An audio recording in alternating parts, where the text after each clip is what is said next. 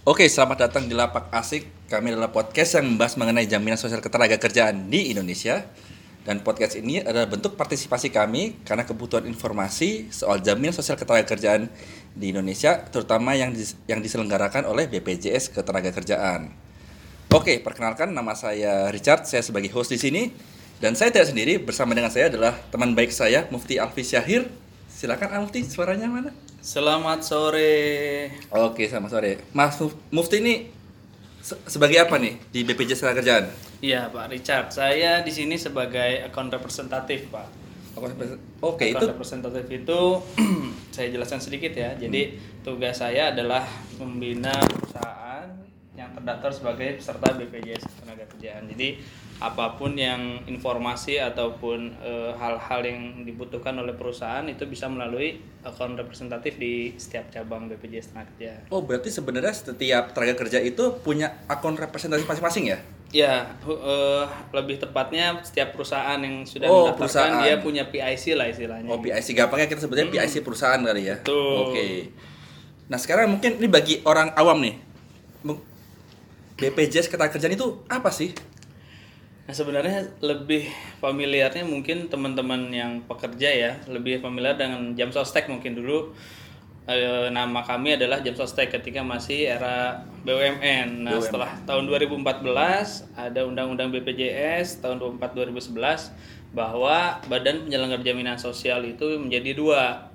Ada BPJS Ketenagakerjaan dan BPJS Kesehatan. Nah, kami jam sostek bertransformasi menjadi BPJS Ketenagakerjaan dan kami pun saat ini supaya teman-teman di pekerja itu tidak sulit membedakan mana BPJS Ketenagakerjaan mana BPJS Kesehatan call name kami saat ini jadi BP Jam Sostek Pak Richard Oke, jadi biar Hmm. nggak ada karena karena di berita tuh suka klaim BPJS Ya, apa gitu. Jadi betul. jadi apa bisa citranya nggak sesuai sama yang kadang-kadang berita BPJS Ketenagakerjaan gambarnya. gambarnya ya Nah, oke. tetangga. Sering terjadi ya. sering terjadi Oke, terus berarti saya mau nanya nih, kenapa kita harus terdaftar di BP Jam Sostek? Nah, jadi mungkin ini juga harus di apa namanya ya, diperhatikan sama teman-teman pekerja. Banyak juga soalnya teman-teman pekerja ini belum didaftarkan sebagai peserta oleh perusahaan. Oh, bener ya, bener ya. Betul, karena memang sebenarnya ini adalah sifatnya wajib bagi perusahaan. Kenapa wajib? Karena ini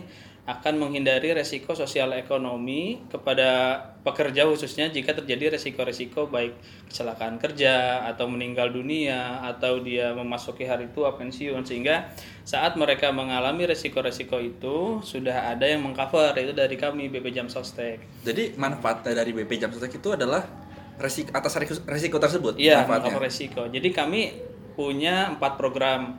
Yang pertama adalah jaminan kecelakaan kerja. Yang kedua jaminan hari tua. Yang ketiga jaminan pensiun dan yang terakhir adalah jaminan kematian. Jadi empat program ini menjadi istilahnya pelindung lah atau kami memberikan perlindungan kepada pekerja agar ketika mengalami resiko-resiko itu tidak mengganggu sosial ekonominya gitu. Bahkan kita pun bisa disebut meringankan perusahaan jika resiko-resiko itu terjadi kepada pekerja gitu. Oke. Nah, terus cara kita ngecek apakah kita ini udah kedaftar atau belum sih sebagai peserta gimana? Nah, sekarang BB Jam Sostek ini sudah memiliki aplikasi baik untuk pemberi kerjanya maupun pekerjanya. Oh di ini di handphone ya, di gawai ya. Betul, di handphone bisa. Nah, untuk pemberi kerja mereka pun bisa akses data-data pesertanya yang terdaftar di kami melalui namanya ada Pak Richard SIPP online. Nah, termasuk untuk pekerjanya, bentuk transparansi kami untuk peserta yaitu ada aplikasi namanya BPJS TKU itu bisa di-download di App Store ataupun Play Store. Jadi BPJS TKU itu informasinya cukup lengkap terkait BP Jam Sostek. Yang pertama mungkin tentang program kami apa saja, rumah sakit terdekat jika terjadi resiko mana saja ada, termasuk saldo peserta pun di situ bisa diakses sehingga mereka nih Oke. bulan ini saldonya sudah berapa, sudah dilaporkan upahnya atau belum. Jadi itu adalah bentuk transparansi kami kepada peserta supaya eh, peserta itu merasa sa- eh, dilayaninya lebih baik gitu. Oke. Gitu. Berarti peserta juga tahu ya. Ini kan suka apa kejadian saya juga baca di beberapa media bahwa gaji yang dilaporkan tuh nggak sesuai. Ya. Iya, kadang perusahaan itu kan kemarin di kasus apa ya yang di mana ada kecelakaan kerja ternyata gajinya yang didaftarin kok cuman Tidak sesuai. tidak sesuai sama kenyataan gitu. Iya, memang betul sih seperti itu. Jadi sebagian besar sih sebenarnya sudah melaporkan upah secara sesuai. Hanya memang ada beberapa lah perusahaan yang mungkin kurang patuh terhadap atau kurang aware lah terhadap hal-hal ini. Sebenarnya jika dilaporkan tidak sesuai itu memang efeknya eh, jauh ke depan agak banyak sebenarnya. Selain jika terjadi kecelakaan kerja nanti manfaatnya pun berkurang. Ketika nanti pesertanya sudah keluar pun saldo JHT-nya nanti nggak sesuai karena yang seharusnya dilaporkan adalah upah yang sebenarnya gitu. Oke. Tadi kan manfaat kalau udah daftar ya. Nah, sekarang kalau belum kedaftar dan ingin mendaftarkan diri itu gimana? Wah mudah sekali Pak Richard. Saat ini kami sudah eh, bertransformasi, istilahnya kita mengikuti eh, zaman ya, era digital. Sekarang kita pun sudah mulai eh, apa namanya akses-akses ke kami sudah mulai era di- melalui digitalisasi. Oke. Di antaranya melalui website. Nah untuk pendaftaran itu bisa dilakukan langsung mengunjungi website kami di eh, www.bpjsketenagakerjaan.go.id. Oke. Nanti di sana ada langkah-langkahnya apakah ini perusahaan yang mendaftar atau atau misalkan eh, pekerja mandiri dia profesional atau dia punya usaha sendiri itu bisa bisa mendaftarkan melalui eh, website BPJS Ketenagakerjaan ataupun jika ada pertanyaan-pertanyaan lebih lanjut selain bisa menghubungi cabang terdekat kami pun punya call center di 175 nah di sana bisa teman-teman mengakses telepon ke sana bisa menanyakan terkait program dan lain-lain ataupun melalui website kami sudah cukup lengkap sih di sana. Jadi gitu. lewat website bisa. Oke, mungkin itu dulu untuk saat ini.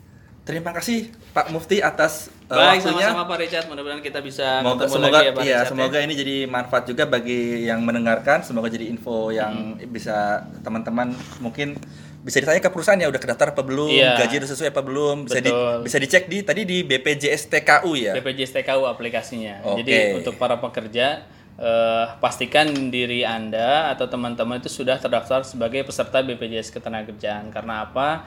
Karena ini bukan bukan untuk saat ini karena resiko itu selalu ada. Kita sebagai pekerja selalu ada risiko yang eh, apa namanya? yang mungkin terjadi kepada kita.